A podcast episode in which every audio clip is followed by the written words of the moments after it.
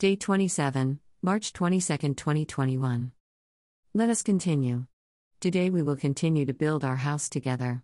This house built on love and framed with wood using the philosopher's stone, the stone used of two combining to form one. We mentioned that the glue which holds this together is the desires and intentions. Now let us explain how to raise this wall yourself. To do this, a task that can require the strength of many men, you must first look inside yourself and see where this wall desires to be. Where, in this space time energy field in which you sit, does this wall, this combination of opposites, desire to be placed? Because the placing of this wall is essential. Just a few inches off and it will not stand.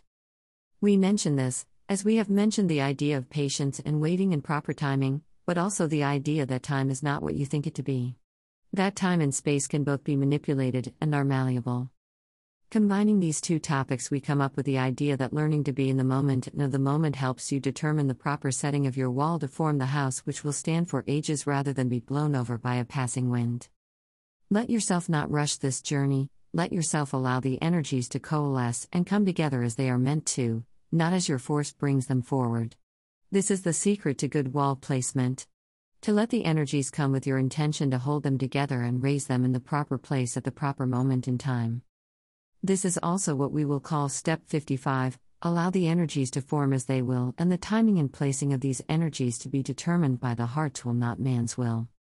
You may quickly find that the heart is not ready for the wall to raise up.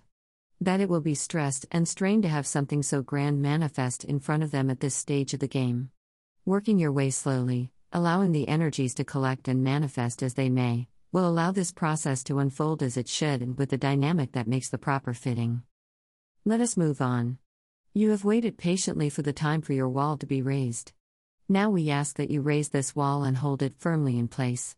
To do this, one must follow the process that the heart sings, one must follow the guidance of the heart and be shown the true way. We will call this step 56, and it is this the directions for your journey forward are not given in the mind but in the heart.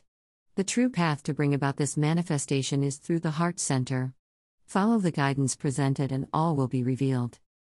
We offer you this analogy. You may close your eyes if you will it so, but it is not necessary for this. Go to your heart space.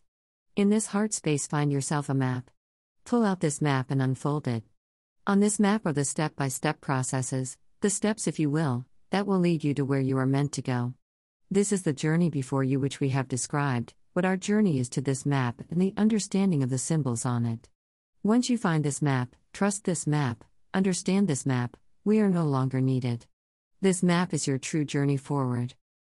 With this analogy, let us say that the way to raise your wall is to follow the steps set out before you by your heart center. If you listen closely, if you follow what has been written, you will see that raising this wall does not take effort of strength but effort of the heart. Many of you will ask how is this map revealed? How does one find this map on their journey and how can it be revealed to them? Well, we say, this is our journey to lead you to this map to help you understand and trust the process that has been set out for before you.